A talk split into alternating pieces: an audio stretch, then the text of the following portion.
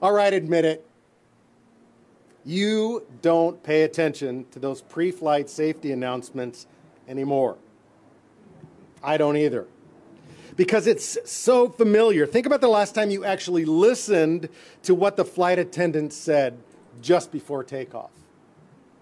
It's mostly just background noise that accompanies finally taxiing to the runway for takeoff. The problem with familiarity, of course, is not necessarily that it breeds contempt, but rather that it breeds just that familiarity. Things we hear regularly, even things that are so important that they could save your life, can become so familiar that we simply stop paying attention. There's a regular part of Christian liturgy, what's called the summary of the law or the great commandment. 28 words, so important that Jesus said every other word in the Bible hangs on them. That the church has repeated week after week, almost without exception, year after year, decade after decade, century after century four millennia. I mean, it feels like time to cue the Charlie Brown adult sound, which, by the way, is my wife's ringtone on my phone. And she knows it. It's just so familiar. But rather than letting these words just fly by this morning, it's good for us to take a deep breath, slow down, and actually pay attention. My primary focus from today's readings, uh, the, the, the, gospel reading that Steve read and, and the part of our liturgy, will be Jesus' quotation of Leviticus 19:8. You shall love your neighbor as yourself. But it is surrounded by two such weighty statements that we'd be short sighted to consider it without first considering these. We're in year B of the lectionary cycle, so we're reading through the Gospel of Mark, which is my favorite gospel and the shortest of the four, but that's not why it's my favorite. It's believed that Mark was writing to Gentiles in Rome, and because of this outsider audience, his writing can be somewhat abbreviated. It has less detail than Luke and Matthew would. And so, to get a fuller sense of those statements, it's helpful to also consider its parallel in Matthew, where a little more detail is included. But when the Pharisees heard that he had silenced the Sadducees, they gathered together, and one of them, a lawyer, asked him a question to test him.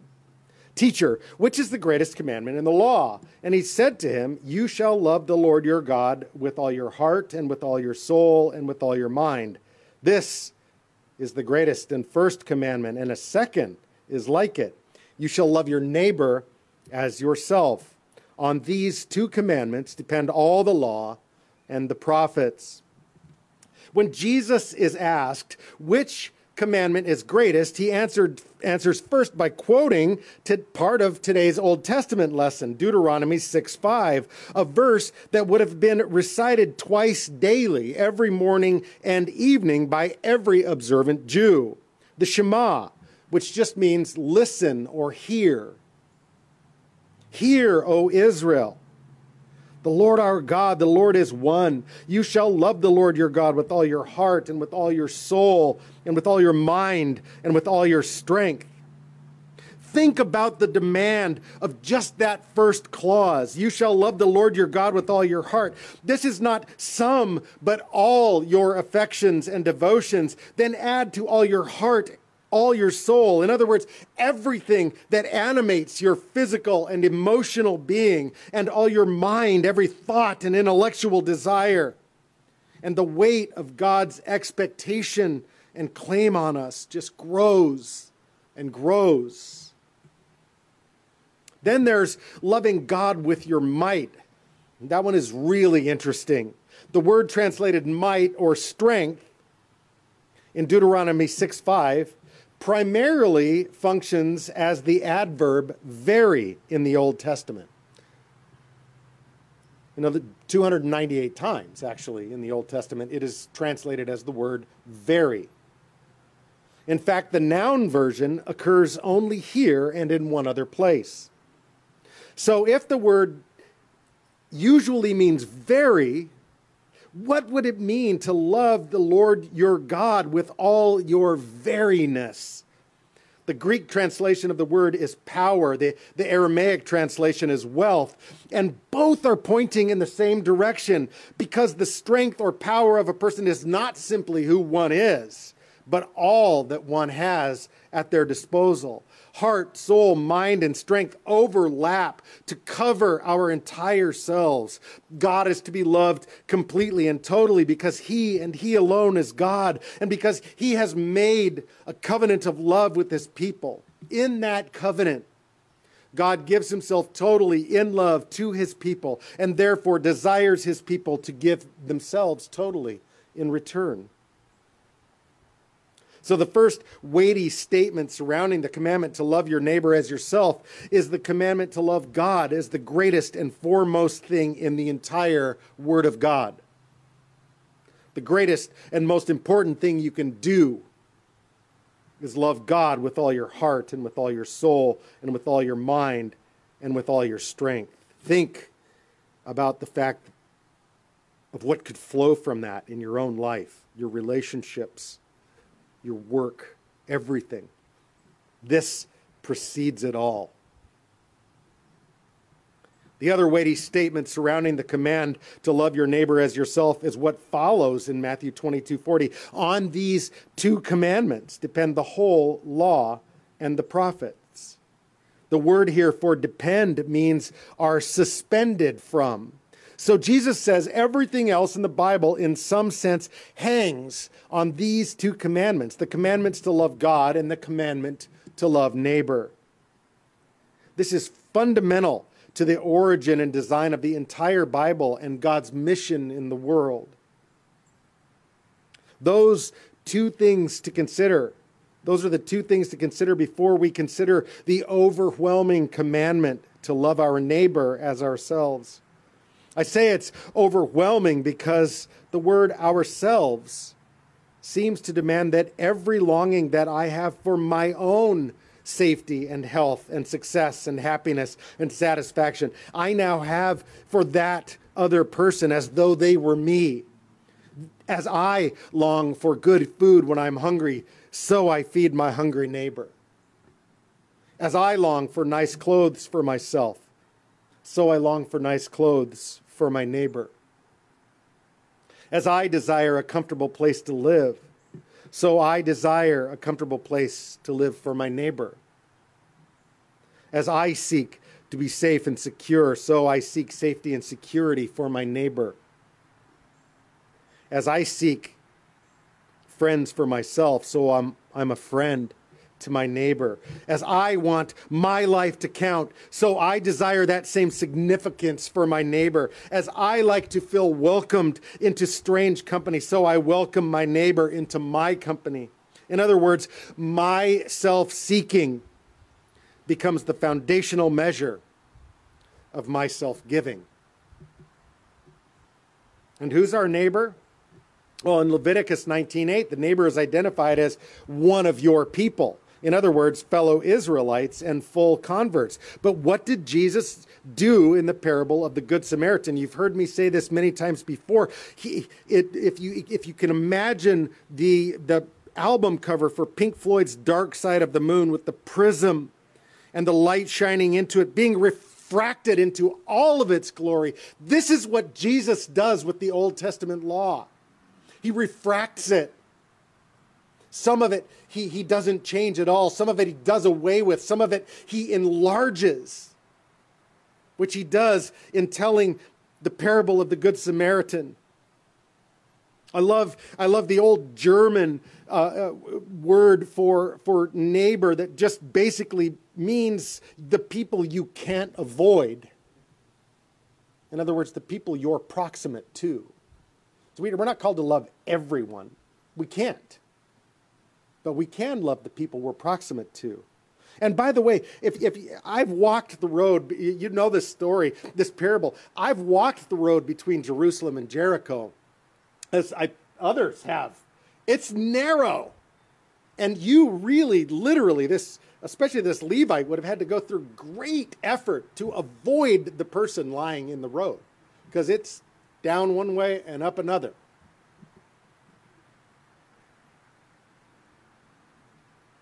This is this the point of this story is kind of the the the antithesis or or kind of describes some some ways what's happening in Israel at the time. This thing that we have come to know as othering which is a, to view or treat a person or a group of people as intrinsically that's an important word as intrinsically different from and alien to oneself. And we do that like that today one of the best books I read in early 2020 was a book called Them by Senator Ben Sasse, who's from Nebraska, and by the way, a St. John's College graduate before he went to Yale Law. By the way, I I come from Indiana. I mean, I don't come from Indiana, but we spent 19 years in Indiana, which is the most insecure state uh, in the union. So so we only have jokes about other states, which the one that I learned in Indiana was do you know what the N on the Nebraska football helmet stands for? Anyone? Knowledge.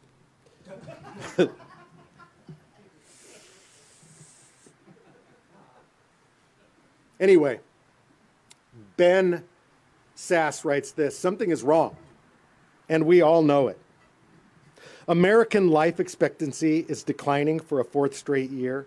Birth rates are dropping. Nearly half of us think the other part, political party isn't just wrong, they're evil. We're the richest country in history, but we're, we've never been more pessimistic. What's causing the despair? I believe it's that we're so lonely and alone that we can't see straight and it bubbles out as anger. Local communities are collapsing. Across the nation, little leagues are disappearing. Rotary clubs are dwindling. And in all likelihood, we don't even know the neighbor two doors down. Stable families and enduring friendships, life's foundational pillars, are in statistical freefall. And as all this happens, we rally against common enemies so we can feel part of a team. No institutions command widespread public trust, enabling foreign intelligence agencies to use technology to pick the scabs of our toxic divisions. We're in danger of half of us believing a different set of facts than the other half. And the digital revolution throws gas on the fire. There's a path forward. But reversing our decline requires something radical a rediscovery of real places and human to human communities. Even as technology nudges us to become rootless, only a recovery of rootedness can heal our lonely souls. And he's not writing to Christians here. But I love what he says in this next sentence America wants you to be happy but more urgently, America needs you to love your neighbor. Fixing what's wrong with our world depends on it. And if this is what it takes, then something unimaginably powerful and earth shaking and reconstructing and overturning and upending will have to happen to our souls. Something supernatural, something well beyond what self preserving, self enhancing, self exalting, self esteeming, self advancing. And I'm only speaking for myself here. But I know all of us suffer from this. It's it's more than we can do on our own. So before we apply ourselves to such a demand, and as followers of Jesus, we must apply ourselves to this demand. We ought to go back again to those two statements that surround it. Let's start with the second one, Matthew 22 40. On these two commandments depend the whole law and the prophets. Jesus didn't have to say that, the guy didn't ask it. He asked what the greatest commandment was. Jesus went beyond what was asked. He seems to want to push both the limits and the centrality of these commandments as much as he can. He has said that the commandment to love God is great and foremost, and he has said the commandment to love your neighbor as you love yourself is like it. That's enough to raise the stakes here about as high as they can be raised. We have the greatest commandment in all revelation of God to humanity to love God. And we have the second greatest, which is like it, the, like the greatest love your neighbor. There, these are the two commandments from which everything else in Scripture is suspended. But the reality is that fulfilling the law, loving our neighbor as we love ourselves, is something we simply cannot do on our own. It's entirely dependent upon our love for God which is why Jesus arranged it the way that he did. Jesus brought Leviticus 19 together with Deuteronomy 6 5 to show that loving our neighbor is a natural and logical outgrowth or expression of our love for God. These two commandments belong together and they cannot be separated. Foundational church doctrine also points us in that same direction. Today begins a kind of eventful week in the life of the church. Tomorrow the, is the Feast of All Saints. Tuesday is All Souls Day, the commemoration of the faithful departed. But today is Reformation Sunday. It marks the day 504 years ago on All Hallows Eve, aka Halloween, that an obscure Roman Catholic monk named Martin Luther nailed an invitation to theological debate over the practice of indulgences on a church door in Wittenberg, Germany, what's become what's come to be known as his 95 Theses. Largely that and the Roman Catholic Church's reaction to it fueled the Protestant Reformation. We'll actually be singing the five solas or if you're a little more of a word nerd, the five solae of the Reformation later. Sola scriptura, by scripture alone. Sola fide, by faith alone. Sola gratia, by grace alone. Solus Christus, through Christ alone. And soli Deo, gloria, glory to God alone. Basically, everyone agrees that the Roman Catholic Church at the time was in real need of reform and much good came from it, but much harm came from it too. And much was lost, actually. One of the good things to come out of it was the articulation of the doctrine I just mentioned, sola fide, by faith alone. And it really speaks to the flow of this idea of loving God and out of that of loving our neighbor. It says that Jesus did absolutely everything that was necessary for us to inherit eternal life by his death on the cross, and we need only put our faith in him. And to work to add anything to what Jesus did by any works of our own is both offensive to God and heretical. We absolutely cannot earn eternal life or favor with God by our acts because Jesus has already done that for us. We need only accept his indescribable gift by faith alone. Sola fide. Thanks be to God. And if, if we can only begin to see the magnitude of this gift, we're then moved to do good things. But it is as gratitude for what God has already done in saving us, not as a way of earning anything. We must always bear in mind, and you have, if you've been around here for any length of time at all, you've heard me say this dozens of times grace is opposed to earning, it is not opposed to effort. Once we receive God's free gift of love and grace in Jesus by faith, we are properly moved to want to love Him back. And from the outflow of that love, to love our neighbors. Martin Luther wrote, When God, in His sheer mercy and without any merit of mine, has given me such unspeakable riches, Shall I not then freely, joyously, wholeheartedly, unprompted do everything I know that will please him? I will give myself as a sort of Christ to my neighbor, as Christ gave himself for me.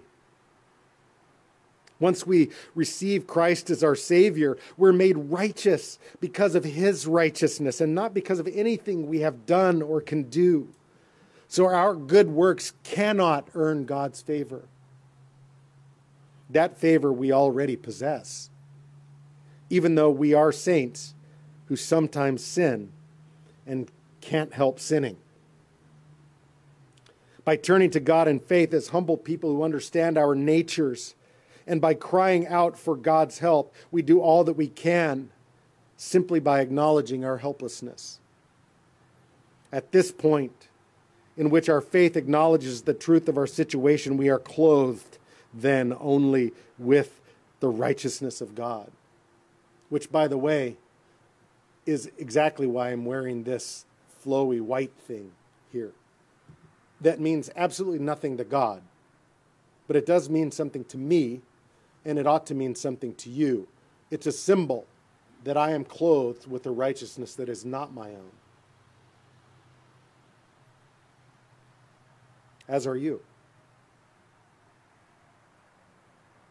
And now it's our gratitude for God for, for this gift of His righteousness and salvation that makes us long to please Him with our good works. We do them not out of legalistic duty or out of a hope to earn His favor, but out of sheer gratitude for the favor that we already possess.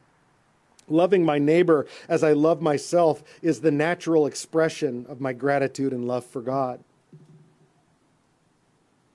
What are you doing these days to form this love of God in you? What are you filling your heart and soul with? Are you reading the Word? Are you reading books that, that nudge you in that direction? Listening to music that does the same thing? Are you in a community with people who encourage you toward love of God? Are you what's in your podcast feed? These are things we must think about because everything else in our culture seems to militate against this. Now, when Jesus says here that all the law and the prophets depend, literally hang like a man on a cross, on love, he is saying that you cannot be said to be loving God no matter how much emotion you gin up if it does not find its expression in practical acts of love for your neighbor. You tell me you love God? Great. Show me how you're practically loving your neighbor. And you cannot love your neighbor in the sacrificial way that God intends if you are not loving God as your supreme love the law and the prophets are hanging on, depending on something that came before them, namely God's utter passion that, that this world, this history of mankind, be once again what it ought to be a world of love to God and radical, other oriented love to each other. I believe it wouldn't be too much to say that all of creation, all of redemption, all of history hang on these two great purposes which means that love is both the root and the goal of the law and the prophets. It is the beginning and the end of why God inspired the scriptures. Jesus is saying all of Scripture, all his plans for history hang on these two great purposes that God be loved with all our heart and that we love others as we love ourselves. I mean, this is just so mind bendingly vast and demanding. Where do we even start? Well, might be a little closer to home than you think. Harvard sociologist, and, and I'm giving you these in light of where we are culturally right now with COVID and how we have separated ourselves from each other. Harvard sociologist Robert Putnam um, says that um, just entertaining at home, having another family into your home for supper uh, from 1975 to the year 2000 fell from 15 times a year to seven times a year. And in 2019, it had fallen to just under four times a year. It means the average person only has people into their home less than four times per year. 40% of Americans say that they have no one with whom they can have a conversation about the deep issues of life. In a Roper poll, over one third of Americans over 45 say that they are chronically lonely. One third.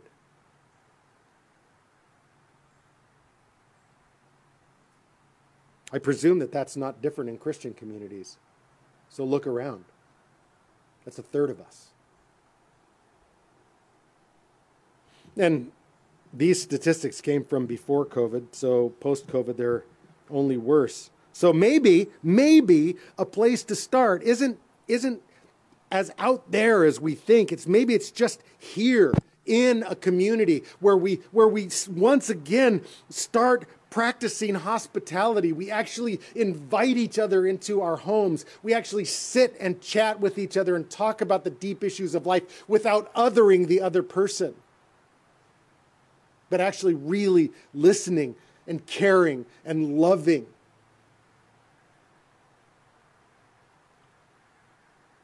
Practicing hospitality because what does practice make?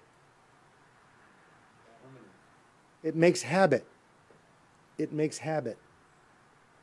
We become habitual at being hospitable. Loving our neighbors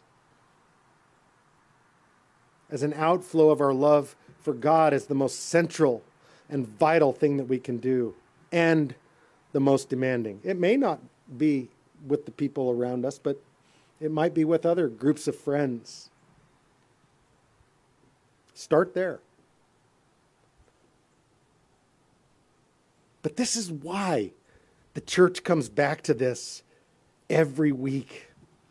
And probably why the word liturgy means the work, or more precisely, the work out of the people. Church is a kind of gymnasium, and liturgy is its workout regimen drawn into love and worship of the tri- triune God, reciting and reenacting redemptive history together, acknowledging our helplessness, being fed and nourished both by his holy word and by the body and blood of Christ, and then strengthened. Only then we're blessed and sent out into the world to do the work that God has given us to do.